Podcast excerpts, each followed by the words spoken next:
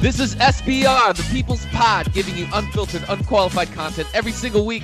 I'm Cliff. He's Joe. Welcome back, everyone. What's up, everyone? On top of uh, me saying the intro, I feel like I do the same hand gestures every single time. it's just routine. I don't know why. But welcome back, everyone. I hope everyone had a great Labor Day weekend. Joe, how'd you spend your time off? I went to the mall. Oh, wow. Spoomy had some shopping to do. Oh, that's really exciting. and we didn't buy anything. I uh, I played beach volleyball. My team won. I was the least valuable player yeah, on my no team. thanks to you, I was going to say. I was the least valuable player. but congratulations, Team B. Team Fun wins again. Wins again. Uh, Joe and I went to the aquarium this past weekend, Long Beach Aquarium. That was fun. It was chill. was Smaller nice. than I thought. Smaller than I thought. Fun for the kids. It's forty dollars to get in. Like, come on. I, I I Per person? I think so. It's like thirty five bucks if you don't have like a work discount or school discount. Was it? Man, I didn't even realize how much Yeah. it was. I mean, uh, we got in for twenty five bucks, and I, I thought that was still a highway robbery. I was like, I, I better just fill some tanks with fish, pay people to come and make people pay to come watch the stuff. I don't know. Anyway, aquarium is fine. It's fine. it's fine. Today we're gonna talk about coaches as movie directors. That's on tap. Joe's gonna talk about his fantasy team and the draft that's coming up, or that has passed. Everyone loves a good fantasy story. But we gotta start with cringy and bingy with the news in the sports world. Let's go. First of all, cringy and bingy, Joe. Kobe and Shaq beef in 2019. Is that cringy or bingy? Man, I, I'm actually going to go cringy. it's for, cringy. for those that don't know, Kobe was having an interview and he said if Shaq was just motivated and stayed in shape, we he would have given Kobe 12 championships. And then Shaq retorted, "I would have had 12 championships if you would have passed the ball more." Especially in 04. He had mentioned 04, right? Mhm. Um, do you? Okay, let me ask you. Do you think Kobe was? He, he was trying to insult Shaq. You know, was he throwing shade at Shaq? No. Um, yeah. I mean, I don't feel like it either. I feel like this is why it's cringy to me because I feel like Shaq is is overly sensitive. He's hypersensitive, yes. Yes, I feel like at this point his career's over. Like he is clearly one of the most dominant big men. He's a Uh, top he- 10 NBA player. He he's the most dominant player to ever play basketball. Correct. He like easily. There's when he was at the height of his game, there was no one who could stop him. There was no one who could do anything to stop him. He was unstoppable. Yep. And yet, what Kobe said was true. Like Shaq didn't have the work ethic. Everyone could see, you can see just by looking at him like how he his body changed. You could see that he wasn't staying in shape. You could see that he was just kind of just depending on the fact that he was big and he got out of shape. He got really out of shape and then he went to Miami and he was remotivated because of what basically Kobe said about him or Kobe's actions said about him, you know, whatever was said in the media. Like he never said anything official, right? But there were a lot of rumors being reported. And obviously, the dominant perception was that, oh, yeah, like, you know, Kobe didn't think that Shaq had it anymore, whatever that was. And that actually motivated Shaq. I don't even think Shaq would have a fourth championship if not for Kobe doing that. So I agree with Kobe, and I just think I'm not that interested in beef. You know, like uh, like them beefing. I'm interested in players who are currently playing beefing, or at least one player who's playing beefing with somebody from the media, right? So if it's like Draymond and Charles Barkley, or if it's like Shaq and JaVale McGee, like that's all right. Uh, That's that's still interesting. But if it's two retired players, I'm just not that interested. Bill Simmons famously said about Shaquille O'Neal that Shaq is like the kid in high school that could have got a 4.0, but he got a 3.5 because he had other interests and he wanted to do other things. Right. This is true of Shaquille. His work ethic wasn't premier. He didn't have the Jordan mentality. He didn't have the Kobe mentality. The he Mamba was mentality. he didn't have the Mamba mentality. He played like Shaq. He wanted to play around, he wanted to goof around, and he wanted to have a good time. He was Dwight before Dwight, but a better version, right? Because he's at least beloved He was and he's at basketball. least really good at basketball. Yeah, he's amazing at basketball. Yeah, he has he's post amazing at moves. He has many post moves. Dwight has just the one. He could have easily got 1600 on his SATs, easily gotten a 4.0, but he just didn't care enough. Shaq, you dropped a rap album. He, And you're he not- made Kazam. You're not Damian Lillard. Yeah, you made Kazam. You were in Blue Chips. You. There's a game, Shaq Fu, a video game. he got his Like- doctorate. He's a he's an honorary police officer. yeah, police officer. Miami. I mean, there's a ton of stuff. Yeah, you have other interests, Shaq. You know, you dance with the Jabbawockeez. Like, he has billions of endorsements, but yet somehow he feels slighted every single time someone takes a jab at him. He always counts by his rings, always, and it's very petty. Yeah, he does it to Charles Barkley all the time too, and it get it's old. Honestly, it's cringy. Like I don't like when he does it, especially because he's so successful. hmm You know, it's it's just uh, like sometimes I feel like when he does it to certain people, like when he does it to JaVale or something, or even Dwight, it's like you're he's punching down, Mhm. right? And you shouldn't really do that. And then other times it's just like like because obviously he's not punching down to Kobe, but it's just like, dude, just just be cool with it. He You know can't mean? handle the criticism. You know, like when Michael Scott fell in the koi pond. I'm ex- I was thinking exactly that, exactly that. when he fell in the koi pond and he couldn't handle it and then jim was like just you know lean into it. Just Lean make fun of it. yourself. And then he was leaning into it and then phyllis was like yeah who would put a koi pond in there anyway? Like and it could have happened to anybody. He's like no but it happened to me Well, he went he went too far with it. He's like, I've been there before. I know that there's a pond. There. I'm such a stupid idiot too far but that's Shaq. Right? He just can't take a joke, and he can't he can't roll with it, and so that's why it's incredibly cringy. Because what Kobe's saying is the truth, and it wasn't a jab. It was it was just stating facts. But to some people, they can't handle that kind of stuff. I think the ironic thing is that Shaq tries to make fun of Dwight, but Shaq is just like Dwight, Mm-hmm.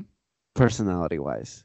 Mm-hmm. You know, I mean, not just like him, but Dwight is also kind of a goofball who doesn't have maybe the tightest work ethic. I'm not saying he doesn't have the work ethic, but he doesn't work on the right stuff and maybe he doesn't have the right self-perception. Little different than Shaq, but kind of similar in some ways, right? Like and then he's super sensitive, so Shaq makes fun of him. so he brings Dwight into it right out of nowhere because he's trying to like deflect the fact that he has shown himself to be hypersensitive and then he puts it on Dwight and then Dwight can't take it. It's it's underachievement. That's what it is. Shaq underachieved, and everyone knows it because he could have had, if he was at his tip-top shape, he could probably have seven championships, Yes. Yes. something like that. Well, he sh- he could he should have at least cuz we've seen what Shaq in shape was through at least 2006 hmm and you got to believe Shaq and Kobe Kobe 2006 Kobe is going to be greater than Shaq and 2006 Wade. hmm So you got to that's one right there, right? If he was in shape in 03 and 04, I think they would at least get one of those. He had to have won the four-peat one. There was Yeah, no one yeah, else in his way except Duncan, but he. This is his fourth one in a row. You're not hungry after Yeah. three. You're just not. Yeah. Kobe is, but not many people are like Kobe. So to me, I don't even blame Shaq. I don't even blame Shaq for what he did. Yeah, I would neither. probably do the exact same thing, and it's fine. But just accept who you are. right. It's cringy. It's cringy. yeah. Just own it. Just own it. Lean into it.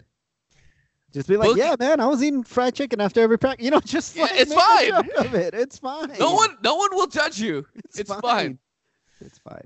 There is an arrest warrant out for Boogie Cousins because Boogie threatened his ex-wife or ex-girlfriend or his baby mama for not allowing his son to attend his current wedding. Joe, is this cringy or bingy? Super cringy.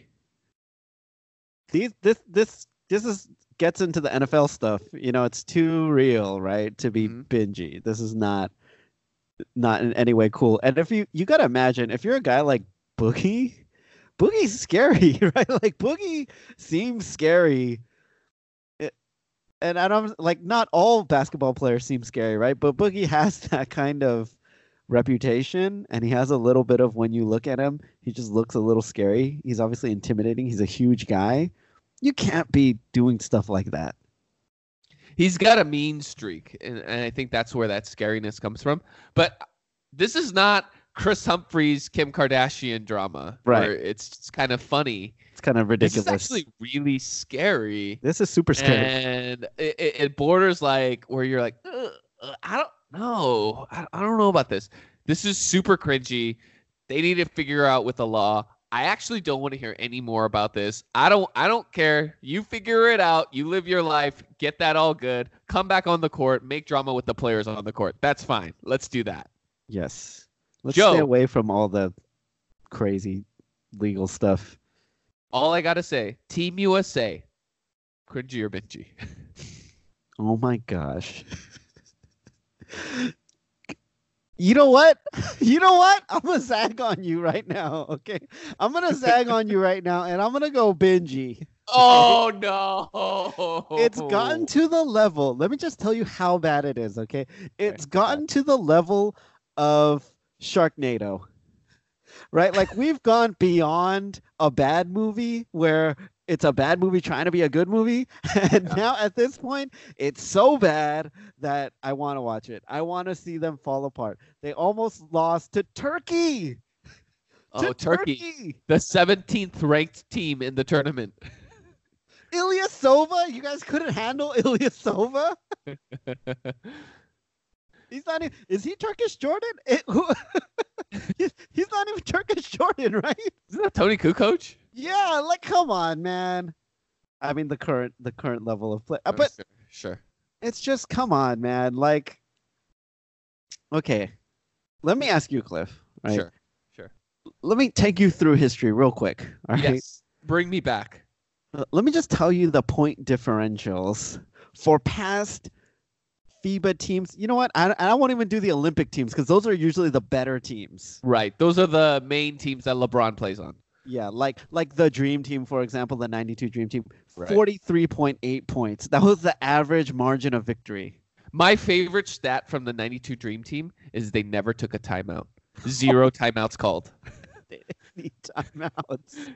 It's like it's like you're playing ball, you know, at the playground. It's like what, what timeout? like what do we need a timeout for? We're just dominating.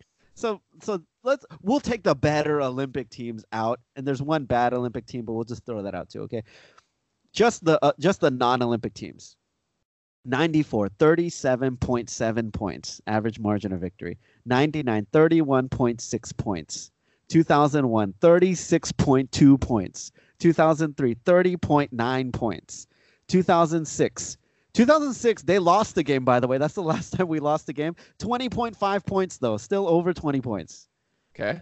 and then you think oh they're going down. No 2010 24.9 and then 2014 33 points. Okay so and now Okay. we're in 2019 so far through two games the average margin of victory is 11 points So it took a dip in the bronze medal era. yes And then it came back up when we decided we have to be serious about Team USA. yes And now it's gone back down. now let me ask you two questions what one will this be the worst average margin of victory Yes. okay That's easy. and what will be their final point differential Less than 11. you so you think they're going down from here because they have Yeah. that they have the first game the 21 point victory Yeah. boosting them because obviously they won the last game by one point Yeah. Th- This is the early rounds. what? Like, no. The, it, there's only more stiff competition to come. You face Turkey, the 17th ranked team. Ilyasova is their best player. dude Ilyasova was just he was just dominating He doesn't. He's not even a starter in the NBA. He's a fringe NBA player right now. And He you're was just- telling he- me you can't dominate that guy? he wanted those rebounds he was just he was all over the boards he got that tip back they should have won turkey should have won Turkey should have won. That lineup that Team USA put out there to close the game, that Harrison Barnes, oh my gosh Miles Turner. can i Oh, just tell you jayson tatum has never looked more like a california burrito than he does right now Can is this Team USA team a playoff contender in the West? no no definitely not I, I don't even know if they could make the playoffs. Could they even make the playoffs? Are, I- is this I- I team don't better know. than who? Who are who's the eighth seed last? Like, is this team better than like Detroit? is this team better than? Oh, that's the East. Orlando? They, they can they can make the East. They can make the East. But in the West, in the stacked West, I don't think so. Are they better than? Last year was the underdog Clippers that made the eighth seed, and they were feisty on defense. Who is the seven seed? Uh, Well, the Spurs, the Spurs, and the Nuggets. The Spurs, yeah. Greg Oh, Popovich no. led Spurs, This team would definitely not make. and the sixth seed was OKC and Paul George, the Thunder. no, yeah, they they no. This team would not make the playoffs in the West and in the East. I know you're giving it to them, but I'm gonna just say uh, maybe. I don't know. This is really cringy. I I cringe so bad now because they're not gonna medal. Like I'm I'm putting if I had to bet right now, they're not getting bronze. Let me ask you something. Is their point differential going to be positive? It's gonna be positive. that's just too sad. That that's just too sad. I mean, they they barely eked out a victory against Turkey. yes, it's true. But What No. is Giannis going to do to Team USA? I I'm scared for that because Giannis is going to destroy them. It's Although- Giannis versus Kemba, the matchup of the century. lost to Brazil. And Brazil said, you know, you got a 23 year old MVP. We got Anderson Varejao, and he torched them. Man, he hasn't been in the NBA in two years. There, if FIBA and international basketball is any kind of consideration, it's that teamwork makes the dream work. right. It really does. You can't just put a bunch of random people together and expect them to work out together, which was the premise of the Redeem team, right? Because the 04 team and the 2000 team were just a collection of stars. You just come play, have a good time. We're going to win. And that's it. But now, all the international teams have played together four, six, eight, a long time. So they gel really well together. They know how to sacrifice for each other. And They know everyone's roles. The the Team USA teams don't know how to do that. So now that they're trying to build that, but the problem with this Team USA team, they have no stars. There's nothing, no talent on this team. Cliff, I don't think how the teamwork has mattered. The teamwork has never mattered. Okay. Did you forget already? I rolled through the point differentials.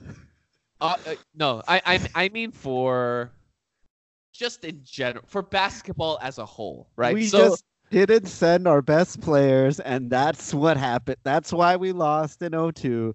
That's why we lost in 04. That's why we lost in 06 because guys like Melo were leading the team.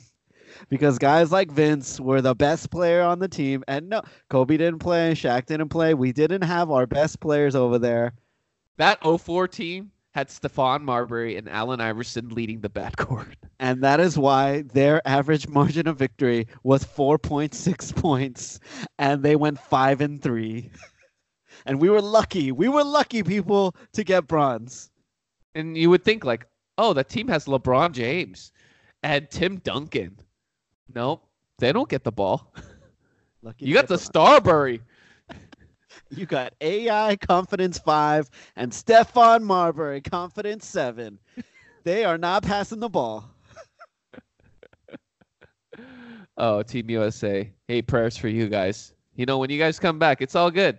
Is it cringy or bingy for you though? It's super cringy. I can't watch this.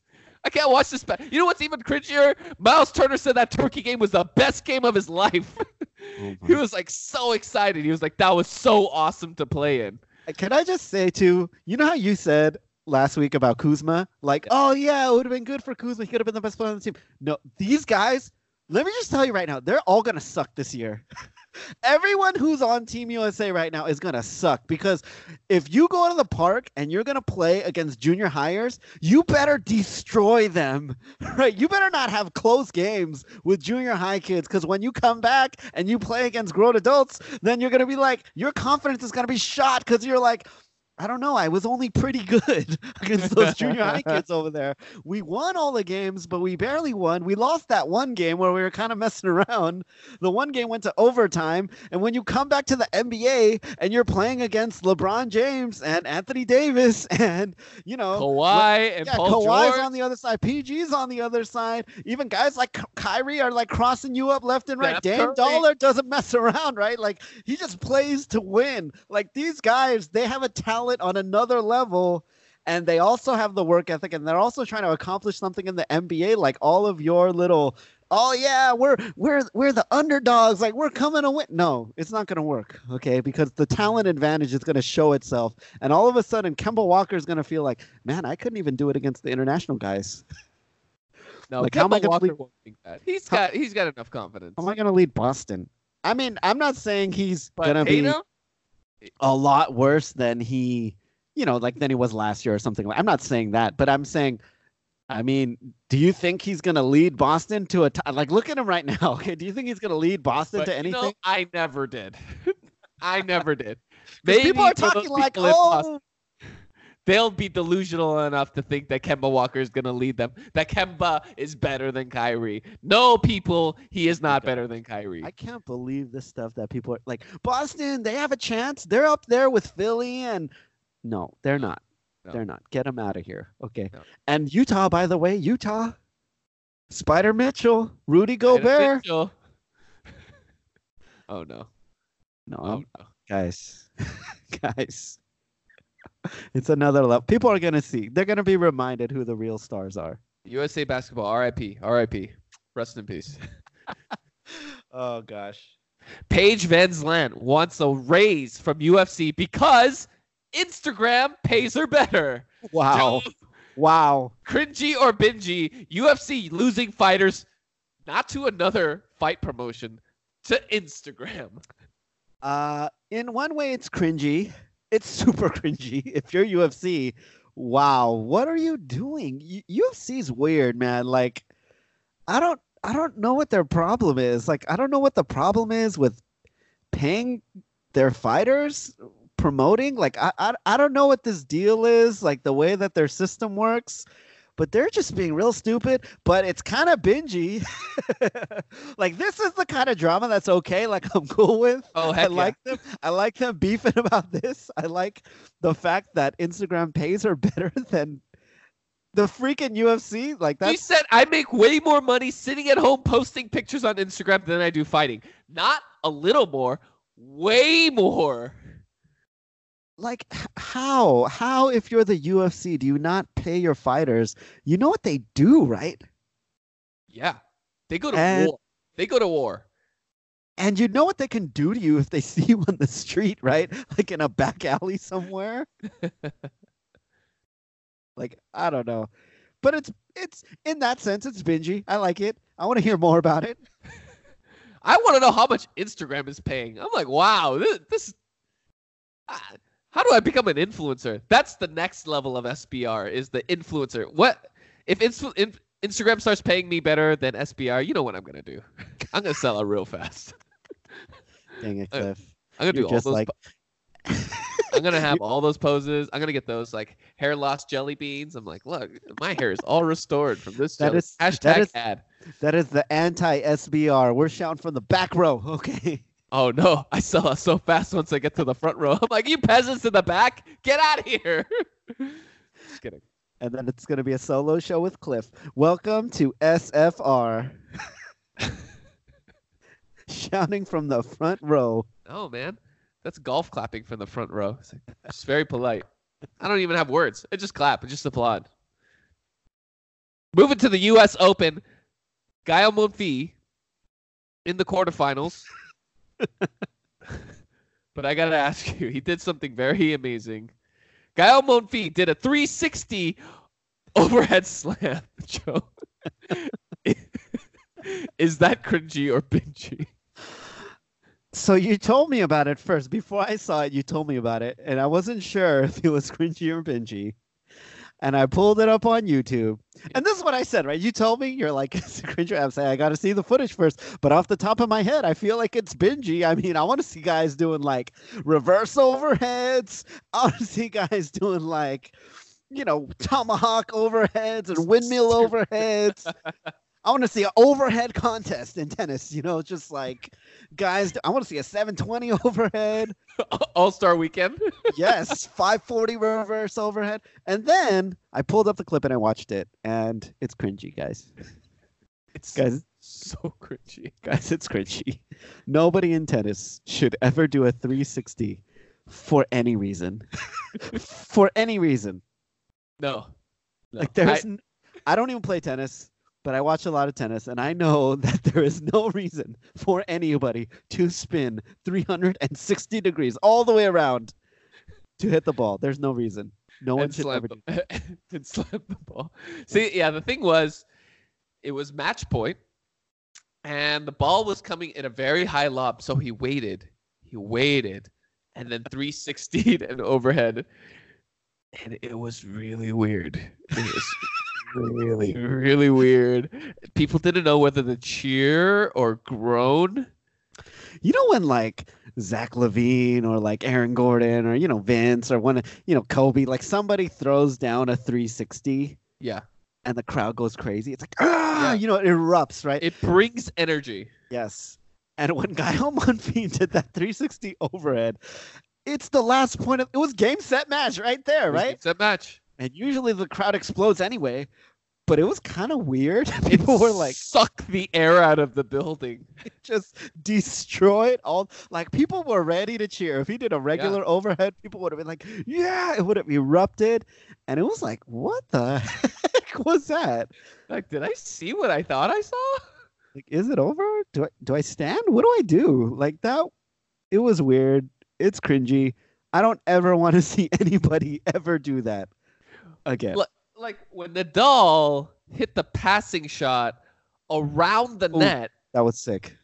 That was sick. everyone rose to their feet. Like that's the kind of energy you want from a really amazing feat Yes. of athleticism and gut and will.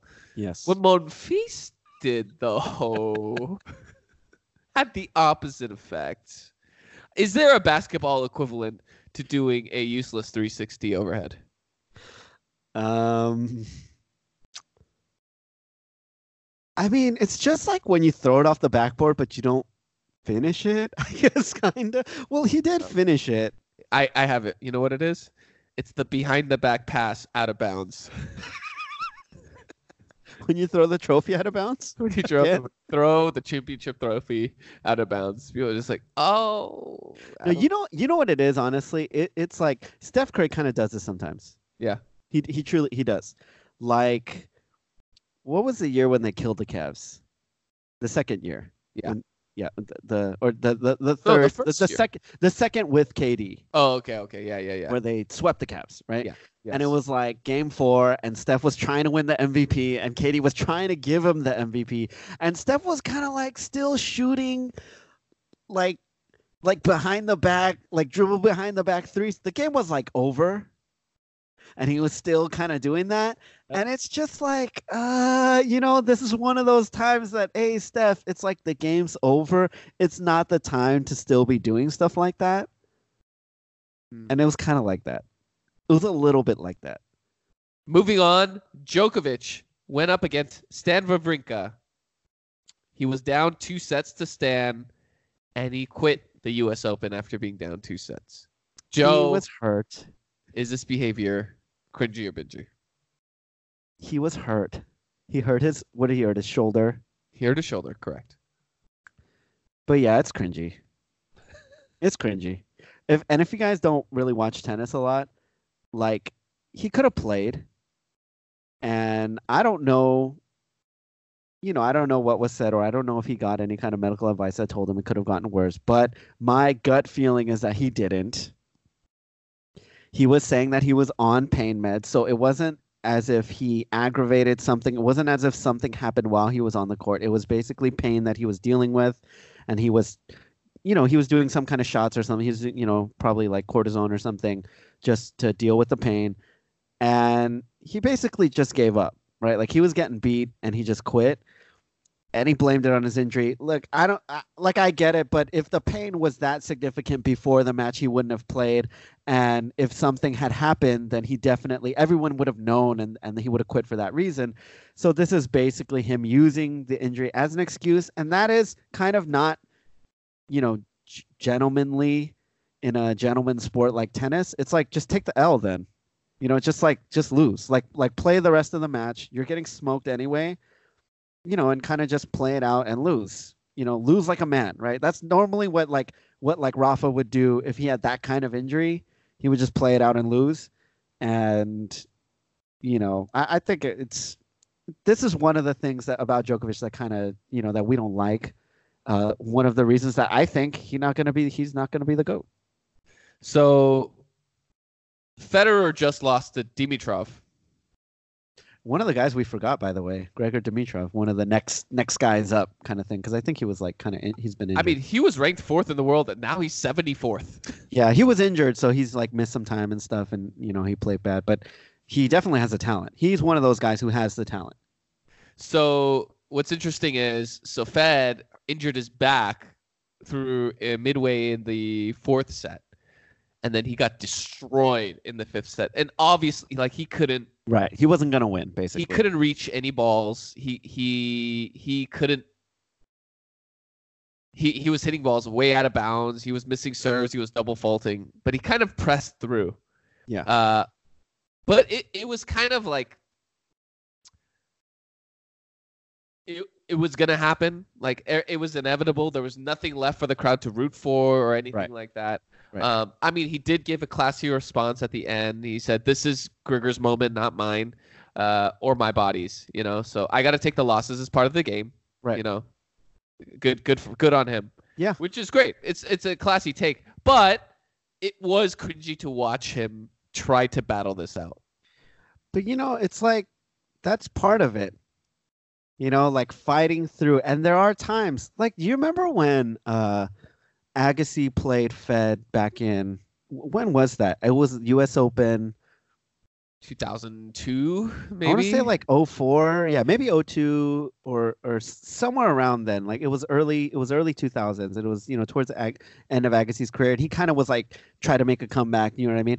Right. And like, you know, I remember like he was hurt and stuff, but and it was kind of like he wasn't gonna win, and you kind of knew he wasn't gonna win, but every you know he would get like he would win games yeah. you know, he would get a point here and there. He was trying to control the middle. You remember that? And he was just kind of like trying to stay in it. Yeah. And Fed was just like painting the lines, and you know, it was like, you know, it was, it was, eh, he was cutting them up. You know, I mean, it was, it Right. was, he was picking them apart basically. But there would be times where he would have like a crazy, you know, whatever, like a backhand down the line, and he'd score a point, and the crowd would go crazy, right? Because it's still, eh, you know, beyond just thinking about your legacy all the time right? There is that idea of like just doing your job, right? Like you're Right. there to give the fans a show. They came to see you and Yeah, for, even for Djokovic, it's like, hey, maybe you're going to lose this and you're going to take this L, but you're going to try and you're going to stretch out on one play and you're going to, you know, have some crazy shot in the corner because you're just going all out because you know you can't win otherwise. And it still gives people something. And I feel like that's part of what sports is about. There's always that idea of like that perseverance and that fighting through and that underdog and that kind of thing. And like, yeah, I mean, I totally commend Fed for just playing that out and taking that L, you know, on the court and not just quitting, you know, halfway through and being like, "Oh, I'm hurt," you know, I can because he can do that. He was legitimately hurt, but he didn't do that. So that's It, that's it- it's hard for me because I think both both scenarios are cringy. So it's just like uh, I don't know, It- which makes me think more of Djokovic. I'm like, ah, whatever, just, just quit. It's fine. Who cares? Who cares? It's See, gonna be cringy if you're on the court anyway. But what if he won? There's no way. There's no way. There's no way. You never know. There, you you, you can sometimes. But if you if you did, then that's the next level of legacy. That's like Jordan flu game.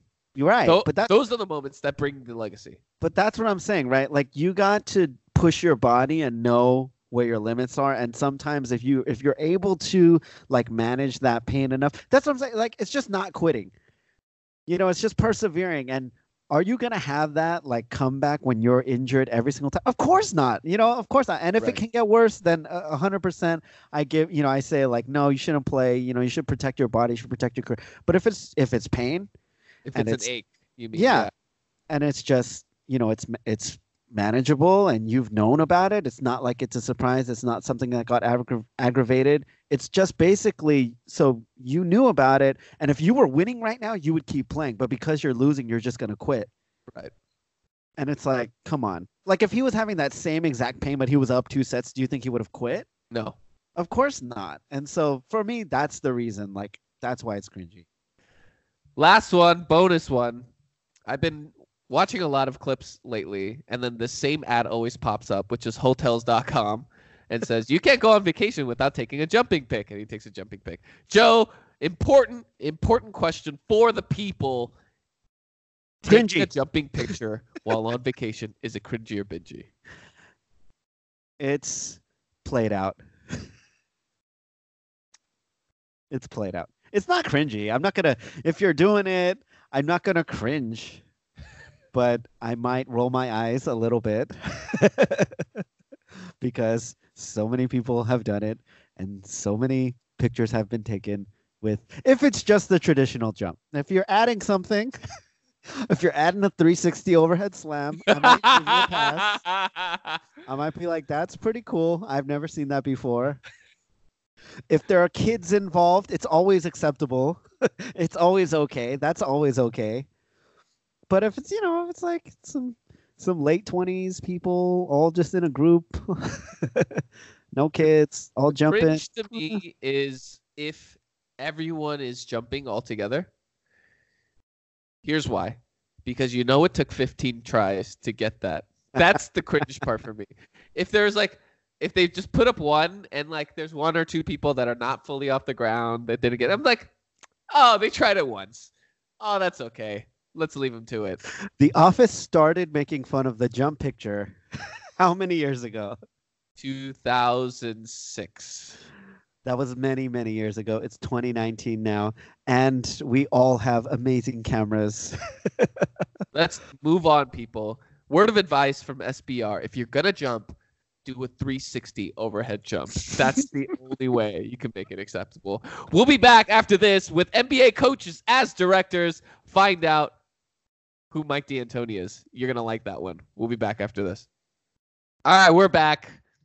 Head coaches as Hollywood directors. So we went deep into the box score for this one and connected these two universes together as only we do on SBR for your enjoyment. Absolutely, definitely right until we absolutely get proven wrong. but here we go from the top. Just a couple ones that we've cherry picked. I want to start with Scott Brooks. Joe, I think Scott Brooks is Brett Ratner. Why is Scott Brooks Brett Ratner? Uh, Brett Ratner has directed a lot of Mariah Carey music videos. Apparently, he's directed a lot of music videos. Period. Guys, yeah, he's directed the Wu Tang Clan video. he's directed Miley Cyrus. He's directed Jessica Simpson. Hey, like, look, you got that level of talent, it's gonna work out for you. You're gonna make a good music video. If the music's good, the music video is gonna be good. But what happens when you don't have those stars? Yeah, I- I think you know Brett Ratner. I kept trying to think of what he's made, but and he's made some stuff. Like he's made a bunch of stuff. The only movies I kept coming back to was the Rush Hour series Yep. and X Men: The Last Stand. Rush Hour 2, I gotta give him credit. Just like magnificent. That's like that's like the OKC Thunder going to the finals. It's like just just pure Just wow. How did you do wow, that? wow. How did you do it? You and then he that- also did Rush Hour 3. The exact same cast, just worse. just so bad though. How so did so that bad. happen? I mean, he pulled comedy gold out of Jackie Chan. Jackie Chan is a great comedian, but in Rush Hour, pairing him with Chris Tucker, it's just It- and Rush Hour One was like, oh wow, this we we might have some here. This is like Yeah. a it's like a fifty plus win season. Like we, we got some. Yep. And then Rush Hour Two was just, oh my gosh, this is amazing. This is like Kung Fu Unleashed paired with amazing comedy. I could watch this over and over and over again, and we have. And then Rush Hour 3, they were like, you know, we should send them to Paris where they don't speak the language. that will make really good comedy. Yes, yeah, we should trade James Harden. That's what we should do. That's what we should do. Scott Brooks is like, yeah, you should. It's like, yeah, yes, that, you should. he's not that valuable. Like, we could just have Kevin Martin, and it's the same.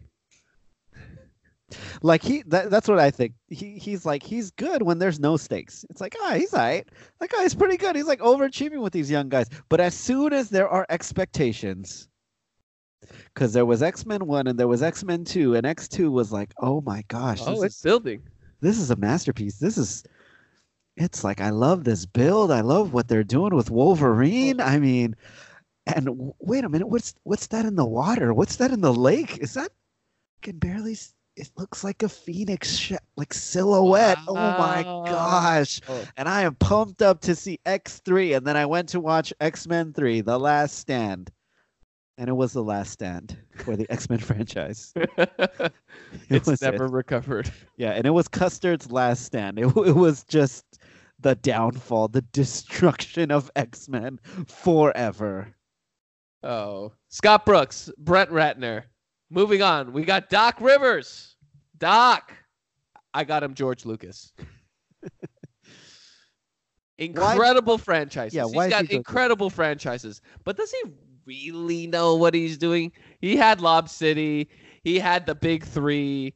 He got one championship out of that. But you know, George Lucas, owner of the most one of the most successful franchises of all time. But the best movie in the series, he didn't direct. He didn't direct Empire. But you know what he did direct? All the prequels. Oh. So we we cannot.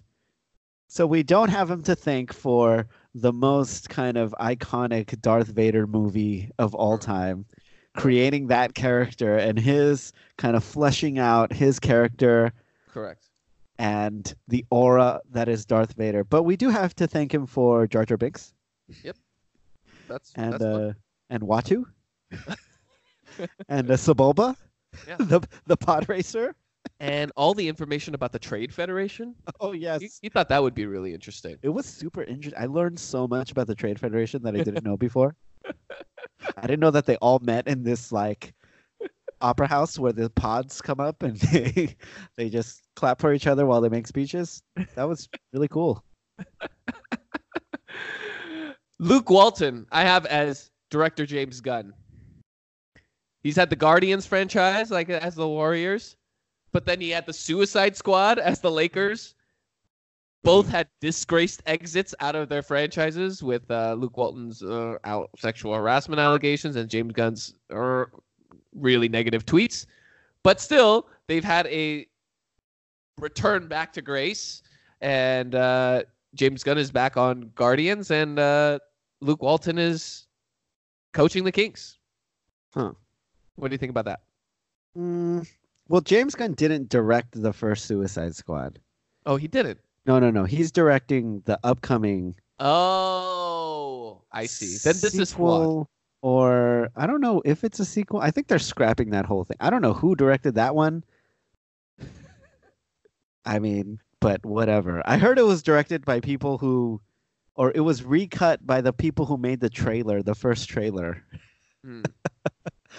and I don't know, but th- DC is a mess. Although I'll say, I don't know if you've heard anything about the new Joker movie, the Joaquin Phoenix Joker movie, I've seen the trailer. I haven't heard anything. but I heard it's good. It seems like it's gonna be real good. So, but uh, James Gunn, Luke Walton, I don't know. Do you think? Uh, the, and I don't, I don't mind the James Gunn. I kind of mind the. It, is Luke like? It's not like is James Gunn as good as is, is Luke Walton as good as James Gunn?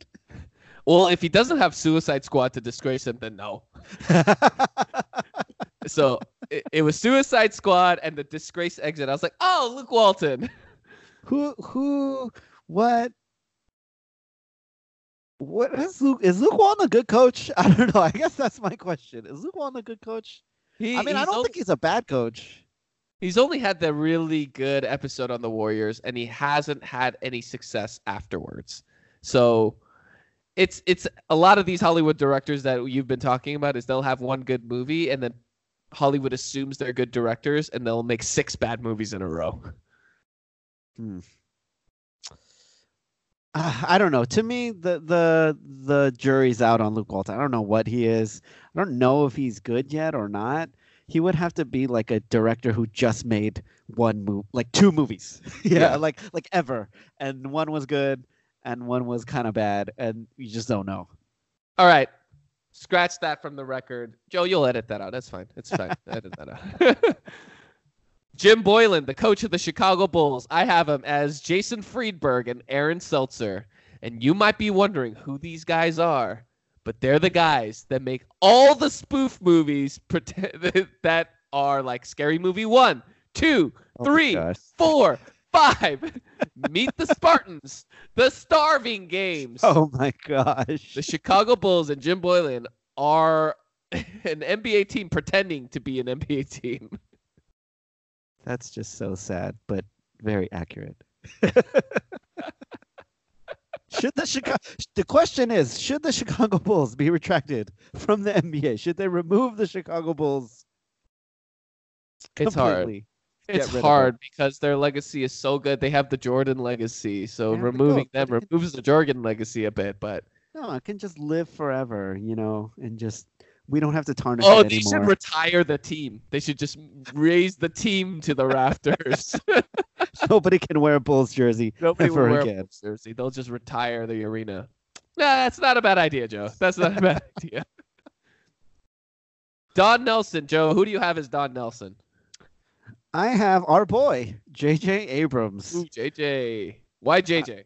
I feel like Don Nelson, he just he just knows how to coach. Like I don't know if I don't know if people remember Don Nelson, but he just knows how to coach. He knows what people want. He knows how to put an entertaining, winning basketball team on the floor. He doesn't seem to care too much about championships because he couldn't get any, but he's actually I don't I don't know if people know how what, how good of a coach he is. He's three time coach of the year. He coached the Nash and Dirk Dallas team. He coached the We Believe Warriors. And actually, if you go back further, uh, he he he had seven straight division titles with the Bucks. He's also the he has the most wins as an NBA head coach in NBA history.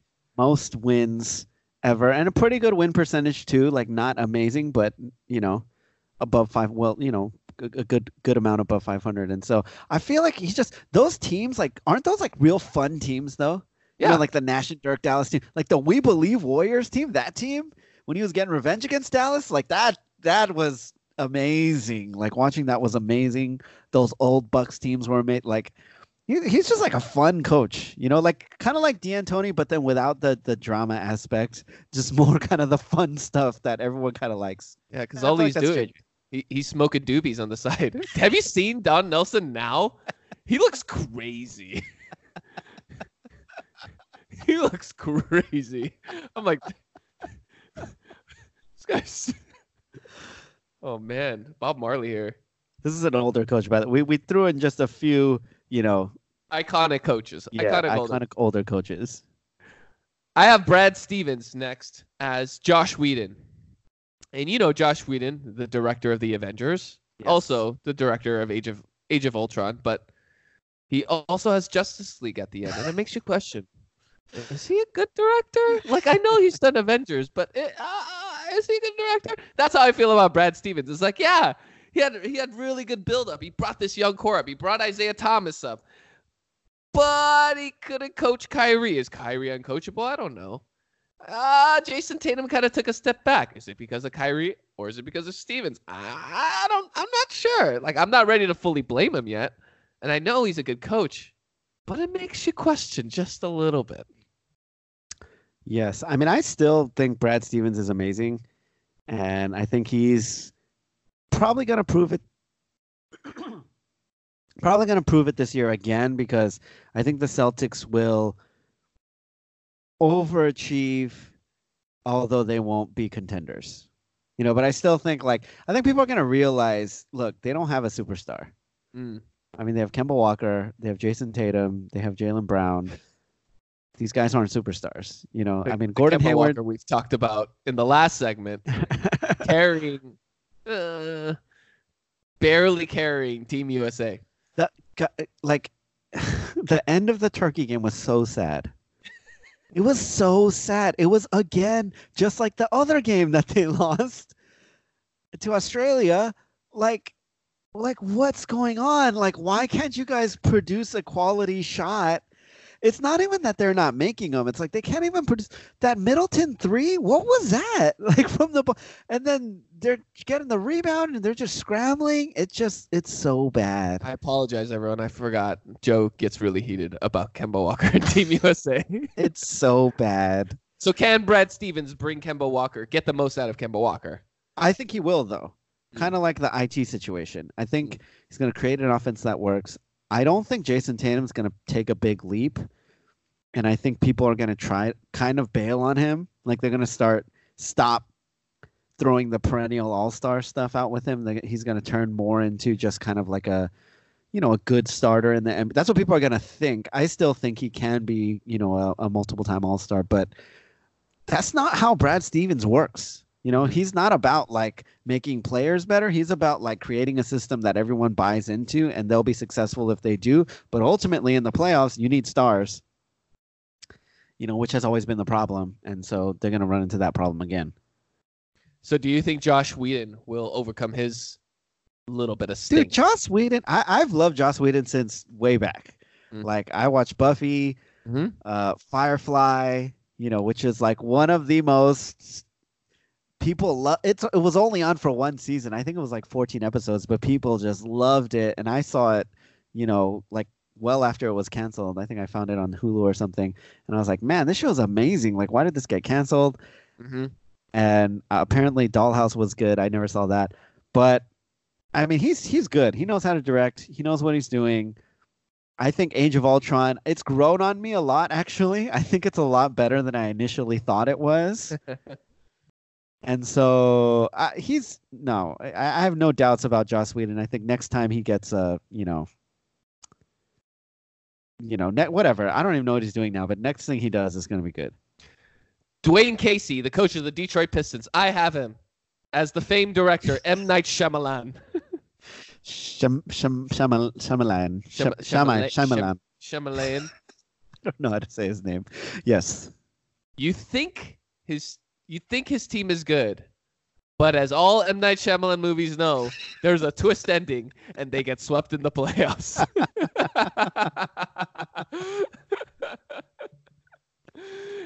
You good, know, you know, you know if his movie, you know if the director name is on the on the movie poster, you know there is a twist.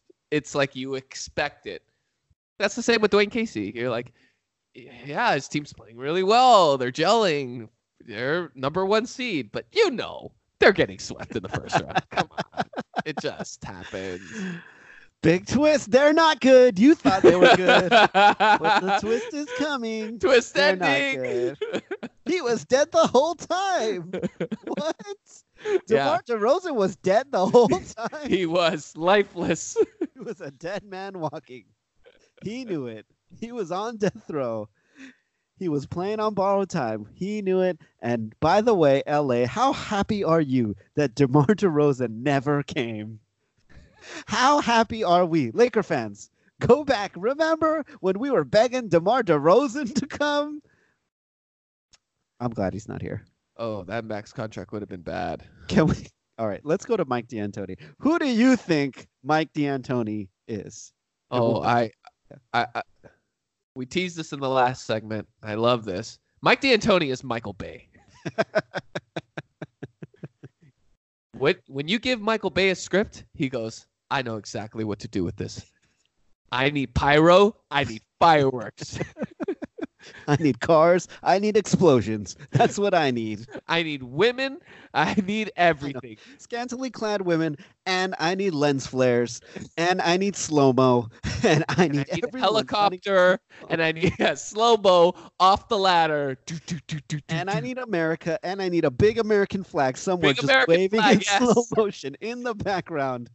As the cars drive by, as the sun is setting, as the female lead's hair is blowing in the wind, and, And let's just and let's have a kiss right there, right in the middle of the action. and right then he puts on sunglasses while on set watching his own movie. Says i'm michael bay. This is why i think he's michael bay. Mike I'm d'antoni only does it one way. He only does it one way. It doesn't matter if he has steve nash. It doesn't matter if he has carmelo anthony. It doesn't mean it matter if he has jeremy lin. It doesn't matter if he has james harden. It doesn't matter if he has chris paul all he knows how to do is that run and gun one spread for offense every single time. And has it worked? Yeah. Transformers 1, Bad Boys 2, it's worked. But the other times, nah, it's disaster. That's a it. That's that's all I give him credit. What about Bad Boys One? You like Bad Boys One? okay. Bad Boys 1, it's it's good. Not good Thirteen as hours. Did you see Thirteen Hours? Which one was 13 hours again? It's Remind where me. uh, it's where John Krasinski. That's a movie where he got buff and he like he like was I a soldier guy. It was that good? about Benghazi. It was about Benghazi. Uh, it was actually it was okay. Yeah, I mean Okay. it wasn't amazing, but it was like it was Yeah. okay. like like The the, Rock? The Rock.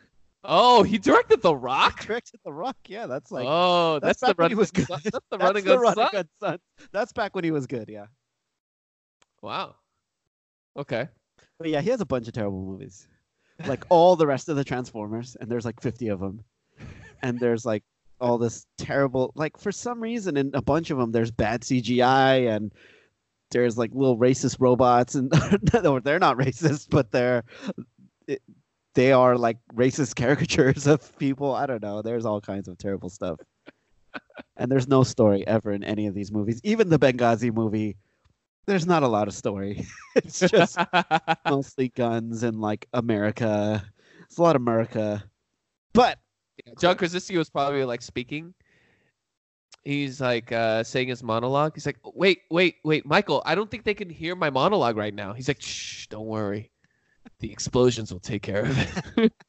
don't worry, nobody nobody cares about Yeah, yeah, yeah. talk. wait, wait, wait. What? What? Should we get a really good shot? No, no, no, no, no. Seven seconds or less.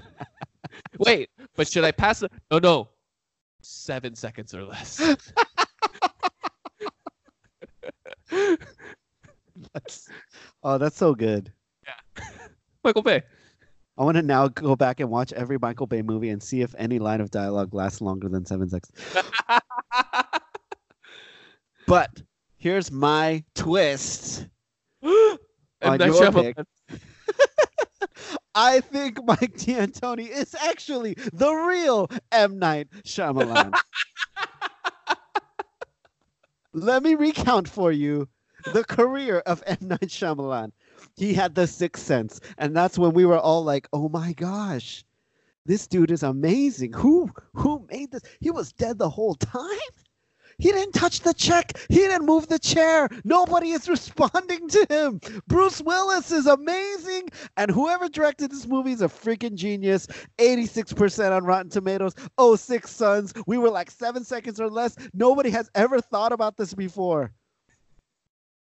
And then he made some you know, it just got worse from there. Like they were good, and then there was like signs, and then there was like the village. You know, there's all these other weird movies, and you're like, uh, I get, I know there's gonna be a twist at the end, and like you said, the twist is you lose in the playoffs, right? And once, once you know the twist, it's just not as interesting. I'm, it's, I'm not interested. Then he hits rock bottom, the last Airbender, five percent. Of oh, the guy Oh, he directed that. Yes. A movie I oh. almost watched, but something in my bones told me leave the theater right now, and we left literally as the movie was starting. I was like, I can't watch. I think it's gonna be bad, and I just left.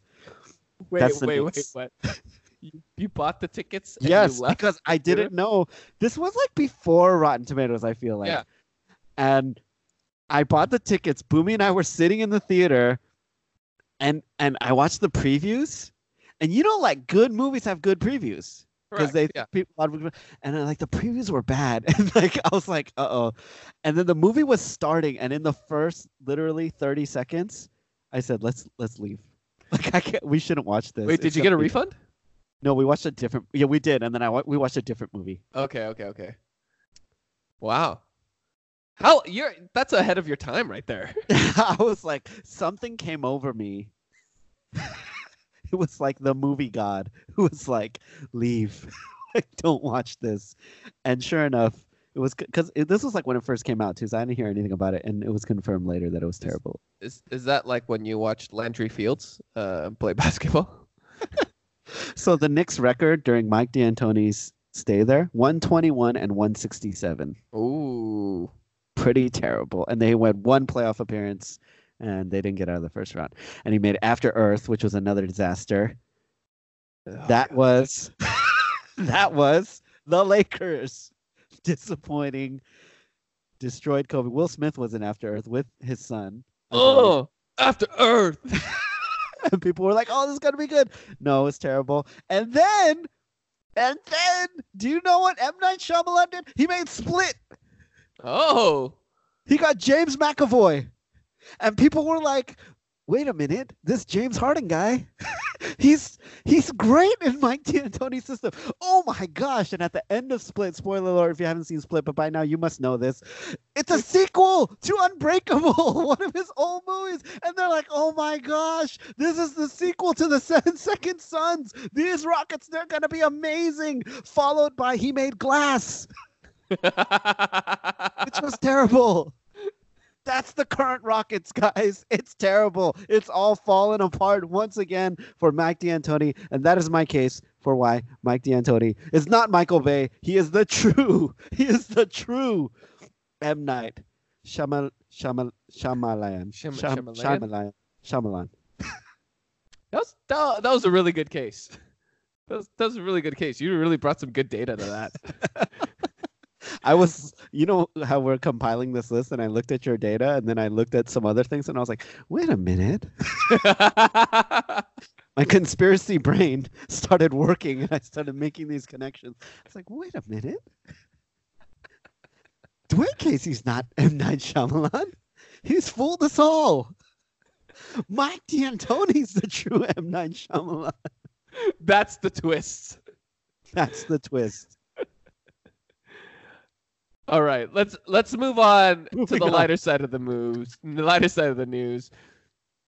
To three of the great coaches of the NBA of the NBA's past and present. Let's start with the great Gregg Popovich. Mm. Mm. Gregg Popovich, I have as Martin Scorsese. Mm. He's known, he's known as one of the greats. Not too many box office teams, but very, very, very, very, very talented. And when his name is on the bill, you go see that movie. Yes. He he did. I mean, Taxi Driver, Raging Bull, Goodfellas, Casino, Jeez. The Color of Money, The Wolf of Wall Street, and by the way, going along with your thing that not box office, Yeah. The Departed, which is one of my favorite films, is his highest grossing film, which only did 130 domestic, you know, under 300 worldwide, which, you know, compare that to something like The Avengers or something like that, which is over a billion. All these Disney properties over a billion. So he's, yeah, it's like not a lot of people see all his movies, but yes, he has the clout and you know he's successful. That that's like a Gregg Popovich team. It doesn't matter if he has Lamarcus or DeMar DeRozan. His for everything that you give Tim Duncan, his best next best player was Tony Parker and Manuel Ginobili. Like put those guys on another roster, they don't pop. Yeah. But Gregg Popovich knows how to guess, get the most out of his guys. I mean, Patty Mills beat Team USA. That's a Gregg Popovich guy. Of course, Greg Popovich was coaching the team he was playing against. and and that's how we knew. He's like, I can't stop this guy. He's my own creation. I know that guy. I, I, cre- my- I created that guy. He's he's my own creation. I can't stop him. And it's true. You know, Pop. That's very interesting because Pop is very like he can adapt, but he does have like a vision and a culture that's very particular to him, and it's you know it's all over the Spurs, right? And so I like it. He is the Spurs. He is the Spurs. He is the Spurs. Moving on to another great active coach, Steve Kerr. I have them as the Russo brothers. They got the Winter Soldier. They got Civil War. They got Infinity War and Endgame. It's kind of success with a star-studded cast. That's Right. what Steve Kerr has. He inherited that, right? He inherited it, and uh, what can he do after? I'm not sure, but all signs are pointing to greatness in Steve Kerr's future. Right. Um. And don't forget about the Russo brothers' past. Like they did Community, they did Arrested Development, and you know you were telling me that Steve Kerr was a exec in Phoenix during the Running Gun Suns, so he's Yeah. got his fingerprint on a lot of stuff, a lot Yeah. of success. Oh, four to ten. By the Yeah. way, he also won five championships as a player. Right. And Cliff, he was the only player to win two consecutive championships with different teams until who? Uh, mm, I don't know. Who? I'll give you a hint. Yes. It happened this past season. So, as a member of the championship Toronto Raptors and the Warriors. past- and the Warriors. What? It was. It must have been some bench player. Was it like Patrick McCaw? Like Yes, that's who it was. Pat McCaw. Pat McCaw. Steve Kerr's greatest creation and his ultimate downfall. followed in his footsteps and took his title away from him by beating him in the finals with the team he was playing against. But Cliff, I have another conspiracy. oh yes, bring it. I have another conspiracy. Steve Kerr is not the Russo brothers. Hmm. Steve Kerr is Chris Nolan. Oh my gosh, you have bestowed the honor, the greatest honor, on Steve Kerr. Chris Nolan. Everything he touches turns to gold. He did it as a player. Five rings as a player. Three with the Bulls. Two with the Spurs. The Spurs turn into what and then he goes and he becomes an exec for Phoenix from 04 to 10. That he he helped create that whole seven second Suns and he learned everything he could from D'Antoni and then he moves on. Well, he was there's some time in between there, but then he moves on to Golden State. Well, he does broadcasting and he dominates broadcasting. I don't know. If he, I don't know if he dominated broadcasting, but he did good. He did a good job. I liked him out there. And then he went to the Golden State Warriors, and now he's like all over it. Doesn't necessarily win awards, but he's amazing. Memento, Batman Begins, Batman The Dark Knight, Batman The Dark Knight Rises, Inception, mm-hmm. Interstellar, There's still, like, Dunkirk. even like The Prestige. I love that movie. He's he's a beast. Like everything he touches turns to gold. Dude, Memento. That was like Steve Kerr hitting the game winner. like back in the day. It's like, dang, even back in the day, he was still doing it. He was making these crazy. So I gotta get. I don't know. I like Russo brothers actually. I, I actually like yours better than mine. Both are pretty good. But the other guy that's known as the GOAT, Phil Jackson. Joe, who do you have as Phil Jackson? He's Spielberg. Wow. You know, We've been talking about like, oh, maybe he's not the goat. We haven't really like, you know, officially said anything, but we're like, Pop, you know, look how he does it, and yeah. he's done it with like different players. Dude, no, guys, Phil Jackson's the goat. Like, let's not get let's not get it twisted because he was a terrible exec uh, in New York, and and he's weird, and people don't like him and stuff. I'm cool with that. Like, we don't have to like him. He's the goat. We're He- we're not judging him on his executive skills. No, no, no. Forget his executive stuff. He coached 1,640 games. His freaking record is 1155 and 485. Jeez. He has a 704 win percentage. Pop, by the way, who coached, who's coached just a little under 200 more games. He's at a 684, which is great, by the way. It's a great Great. win percentage, but it's not 704. Steve Kerr, Steve Kerr, who inherited like this amazing team and who added, who had the best, he had 73, right? 73 win season, and they added Kevin Durant to that team. He's got a 785 win percentage, but he's only coached 400 games. Hmm Rest assured, his number's going to go down. Right? This Yeah. season alone, it's going to go down a lot. And so the fact that Phil Jackson has coached 1,640 games and he won over 70% of them is insane.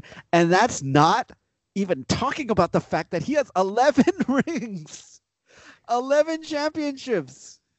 He, to put that into context, Steve Kerr's entire coaching career, plus Mike D'Antoni's entire coaching career, is still not as many games as Phil Jackson has coached. Yes. My gosh, that's a lot of games. That's a lot of games. And by the way, because people always say, oh, you know, but he had Jordan, you know, he had Kobe, he had Shaq. Out of those 15 rings that those players have, and if you want to throw Scottie Pippen in there, that's 21 rings, okay, that those players have. Out of the 21 rings that all of those guys have, only one of those rings came without him coaching the team. Shaquille.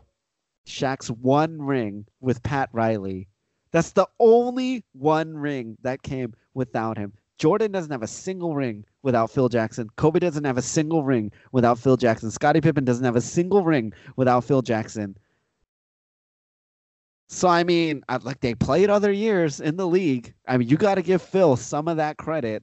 I think he deserves a lot of that credit. He never missed the playoffs in 20 seasons of coaching. He was under 50 wins only 3 times. Wow. He only he only missed 50 wins 3 times out of 20 seasons. He, he's amazing, guys. Like like he's the greatest coach. You just got to give it to him, okay? Cuz even those crappy Kobe teams, they also made the playoffs. They were they were getting close to 50 wins with Smush Parker in there, right? Kwame Brown in there, you know, Slava or Rad or whoever, you know, uh, Vlad Rad or Sasha, you know, all these these were the guys on the team, and they still were pushing like almost fit like 47 wins. The thing about coaching is one, you have to have a really good timeout strategy, the X's and O's. Yeah, that's one piece of it. Two, you have to get all of your players to buy in to one goal. That's hard. A lot of people with different agendas. And three, you have to be able to extract the most out of your players individually. And to me, that third one, that's the most important one. It's hard. Yeah, because you can be great X's and O's. And look, X's and O's are important and they become more important in high leverage moments, right? Like when it's game seven of the finals and there's three seconds left. Yes, obviously you need to have good X's and O's. But one, that doesn't happen a lot. And two, that's cooking a meal for someone. Mm-hmm. You know, the other thing you said, like extracting the most out of them, that's teaching someone how to cook Mm-hmm. You know and that is way more valuable like to be able to coach someone into that and just leadership in general right to be able to invest in a person so that they can do that for themselves that is a thousand times you know I can't even say how many times. It's exponentially more valuable than being able to do one thing one time and tell them the right thing to do in that instance. Because it trickles down. You extract the most out of your best player, and in turn, they extract the most out of the people below them. And that's why Phil, you know, I got to give it to him, man. Like maybe one day, I don't know, Steve Kerr, he's he has a chance. You know, if he if he this is a big year for him, I think, to prove something. Mm-hmm. Right. If this with if with this depleted team and incorporating D'Angelo Russell and Clay's out for a long time, KD's gone. Like if they still manage to win a lot of games, if they still manage to be like to have home court in the first round of the playoffs, if they get out of the first, like I'll give him a ton of credit. I'll be like, dude, Steve Kerr, he's he's done a lot more um, than what we, you know, not that I don't give him credit, but I'll he'll go up a level. I think, in my view. Let's round it out with the current coach of the NBA champion Toronto Raptors, Nick Nurse. Who do you got him? Who do you got Nick Nurse as? Um, I just every time you say Nick Nurse, I just think about that face, that his open mouth. like, yeah. it's just that's the face. That's Doesn't the image TNT of throw him. a burrito in there? yeah. That's the image of him that's ingrained in my mind. But um, I think he he's the Wachowskis. he's the Wachowskis. It all just came together for that one moment, right? Like lightning in a bottle. Kawhi wants out. They're gonna get Kawhi. You know, they have the perfect kind of role players and team and system, and you know they're coming off a good season, but they got rid of Dwane Casey, and now Nick Nurse is coming in. He's just inherited kind of this, like everything just came together right? Laurence Fishburne was there because Will Smith turned it down, and Keanu came on board, and you got Karen. Like every everything just came together, and it was like they created that bullet time thing, you know, the the camera tricks, and you were just like, wow, I've never ever seen anything like this. This whole concept, this whole idea, this fighting style, it's just amazing all at once. But it'll never be the same. it's all over. I'm sorry, Nick Nurse. Come on, you're not you're not ever gonna win another championship. Let's be real, okay?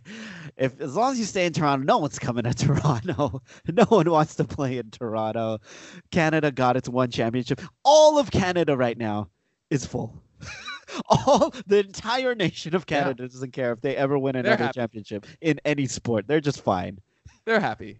They've they've celebrated. They've won. They won their life. And it was build, great. It build all the came Kawhi together. statue. Build the Kawhi statue now. Hey, he's the he's the freaking one. All right, build that Yeah. Neo statue right now, and make it animatronic and make it laugh, please. They're- they're- yeah. they just have Matrix One, where Neo just flies off at the end. That's Kawhi. He just like he came in. Bye. He's And all done. year, they're gonna try to do Matrix Two, and it's it's it's not gonna be Matrix Two. it's not even gonna be as good as Matrix Two. No. It's it's over. Bonus. Byron Scott, former Laker coach Byron Scott. Joe, who do you have as Byron Oh, I got Byron Scott.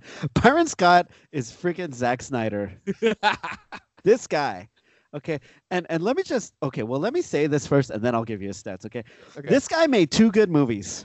Right? He made two good movies, Watchmen and the th- and the 300 Ooh, 300. or 300. It's called 300 or the 300, whatever it's called, right? Like, you know, Spartans, what is your occupation, right? Yeah. Who who? You know, it's like, dude, this is awesome. Like this is Sparta kicking the messenger into the well, all slow mo, all the time.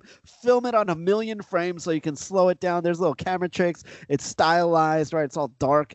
It's amazing, right? And then, uh, that was a fad that lasted like like a tiny a tiny moment Mhm. in film history when people really wanted that machismo and just this dark, gritty, you know, just gory action, right? Mhm. And this dude never changed. The whole world changed. like we're not into that anymore. Like nobody's really into that. I can't even watch the 300 anymore. it's not that interesting to me anymore. I thought it was cool when I saw it. And Yeah. now I'm just like, it's all right, I guess. It's okay. I'm actually much more interested in the actual story, the Battle of Thermopylae, which became a thing that I actually learned about because of that movie. But the movie's like, okay. Mm. Watchmen, same thing. It's okay, and I learned a lot more about the source material, and I realized that he kind of butchered it. Yep. Here are Byron Scott's numbers because you remember, right? Oh, but he he led, he coached the New Jersey Nets to the finals, He did. and that New Orleans team with Chris Paul, they were Yeah, actually the Chris pretty Paul good. team. Yeah. He's, Byron he's Scott- almost coached as many games as Mike D'Antoni. Byron Scott. For those of you who thought, oh, isn't he pretty good though? Mike D'Antoni. Okay, let me just real quick. He coached about eleven, a a little over eleven hundred games, and his win percentage is five fifty seven. Mike D'Antoni, The, the same Byron- one that lost in New York City. the same M Night Shyamalan, who's got the same twist ending at the end of every season. Oh, here's the twist: we can't execute in the playoffs, and we're gonna lose again. Mhm. Byron Scott, 1,101 games, 457 wins, 647 losses. His win percentage Ugh. is 412. Ugh. Terrible. Ugh. And that is the true Zack Snyder. you think he's good. Like, The one true he king. do Watchmen? Didn't he do 300? Same thing with Byron Scott. You're like, didn't he coach those Nets in the finals? This guy did not change with the generation. He's doing the same thing. He wants to be just the hard nosed guy that doesn't want any flack, doesn't want any, you know, none of that. And that's why he's not coaching. Byron Scott once was proud at how many number one picks a franchise got under his tutelage. So like he's the lucky charm. Why as a coach would you be proud to get number one draft picks? Oh How is that how you sell a franchise for a coaching job? my gosh. That doesn't Yeah. make any sense. Yeah, he coached those horrible Cleveland teams, guys. He did. And you know, a lot of people give Kyrie a lot of flack. Byron Scott wasn't coaching much. let me let me just tell you, okay? yeah, I mean, Kyrie didn't learn nothing from Byron Scott, okay? Wh- When the Lakers were were tankapaloozing, they were like, "We got Byron Scott, the lucky lucky guy that gets number one draft picks." Yeah. Before you go crazy, you know, uh, I think D'Lo was here when Byron was here. He was. Yeah, Byron Byron was his first coach, guys. Byron was the one who didn't get much out of D'Lo, and now D'Lo's an all-star. Uh, yeah, yeah, he's an all-star, but he was a alternate. Yes, he's an asterisk all-star. Yes, He's an alternate. He's He's an still- alternate. he's still loading. He's still getting his tattoo filled He's in. still loading. that was NBA coaches as movie directors. Which ones did we get right? Which ones did we get wrong? Is Mike D'Antoni the real true twist as M Night Shyamalan? You tell us. We'll be back after this with a two for the road to wrap it up. We'll be back. strange no name kicks, earth, wind, and fire type, elemental beast that resembles me, and it accounts for elemental P. Cue the track up like, are you impressed? Get your bread, kid, but never let it go to your head. That's S for success to be the best. It T is teach back what you learn, that's next. Cause you got the power, be for voluntary action. W is right out to life with a passion. X is expect to fail. Why cease to dream? Even when you ain't catching them Z's, and that's the All right, we're back. Two for the road. My one for the road. I'll start. If you've ever backed a Kickstarter or an Indiegogo, you know that there is some risk at play. So when I saw this campaign, I, I just got a dog, maybe six months in, and uh, I found that my dog had been chewing up my clothes, chewing up shoes, and I saw this thing on Indiegogo that was a high definition ball where you can control like a remote control from your phone that plugs into your wireless, and then you can watch your dog, play with your dog, you could talk to it, you could squeak the ball, and they could play with the ball, and it's fun. It's like, oh, that's really cool. So we backed this Indiegogo campaign. Fast forward, my dog is now five, five years old, six years old. It's been four years since we've backed that campaign, what? and we just got the ball. Oh my gosh. We just got the ball. How much was it? $150. Oh my gosh. Yes. It was so bad that there were multiple lawsuits filed against this company. It was so bad that there were multiple lawsuits filed against Indiegogo. It was so bad that they started a Facebook group called Where is My Play Date on Facebook where people just complained about what was going on, when they were going to get the update, if this thing was actually real, or if we got scammed out of all of our money. But as I knew from the updates and the pictures that they were showing, that they were in way over their heads and they did not know what they were doing to run a company. And yet here they were trying to sell this product to people. It, I think it was over a million dollars backed for this product. So I got the product. We got the ball. It looks nice. Yet I can't connect to it. Oh my gosh. Why? Because one, you get the hardware all done, but the software is not ready. So there's more and more problems. The saga doesn't end. So, people, as a PSA, things may not be as they seem on Indiegogo or Kickstarter. So buyer beware. You could wait four years for a product that you think you're going to get re- right away. Man. Pretty crazy, right? That you know is- what the you know what the the saddest part is the comments, right? Because people in the comments would say, "Yeah, I, I would have loved to have got this product three years ago, but now my dog is dead." Oh gosh. oh man, that's so messed up, dude. So there's there's no dog to there's no dog to watch on the camera. Uh, but maybe you have a kid now, you know, and then you could watch your kid. with that ball. if the software works, possibly. It could be like a little crib cam or something. your kid can, you know, bat around and uh, eat. All right, Joe. What is your one for the road? So my one for the road is it's an encouragement to all fantasy league managers out there. It's just a little just a little encouragement. I just want to tell you guys what happened. Um well, it's an encouragement to stay organized. now actually, you know what, Cliff? I'm gonna give you a shout out because you used to organize all of our our our fantasy league Yep. our Riverside League, which is now which is now dead. R.I.P. Riverside League. It was one of the. rest in peace. It was the greatest league. It was the greatest league. We used to do live drafts. We'd get together at someone's place. We'd get food.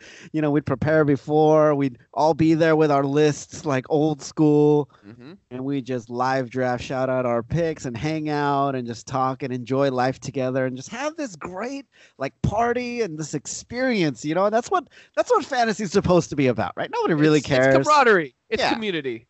You don't really care about the money, you know, you care a little bit about winning and bragging rights, you know, but mostly you just care about staying connected and being in community. So I had a fantasy football draft this past Sunday or last Sunday. And um, you know, we did draft was scheduled for eight o'clock Sunday night.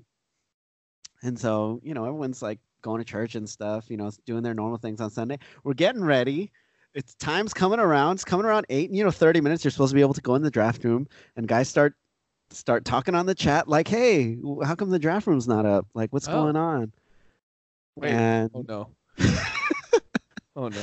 and then the you know commissioner's like, commissioner will remain nameless, but the commissioner's like, "Oh, like I don't know, didn't didn't so and so set it up?" It's like, "Oh, but only you have the you have So and so. You're the commissioner. Yeah, you're the commissioner. You got the you got the league settings. You know, it's like, oh, oops, it's not set up. Hey, sorry guys, draft has moved back 30 minutes because it takes it has to be 30 minutes later. That's actually really lucky because when we were doing fantasy, you'd have to schedule it the next day. right. You'd have to do it the They've next day. gotten really high tech now to, to, to schedule it 30 minutes. Yeah, That's that's but there are still some limits. And so, as you will discover, because 30 minutes later, so we all go in the draft room.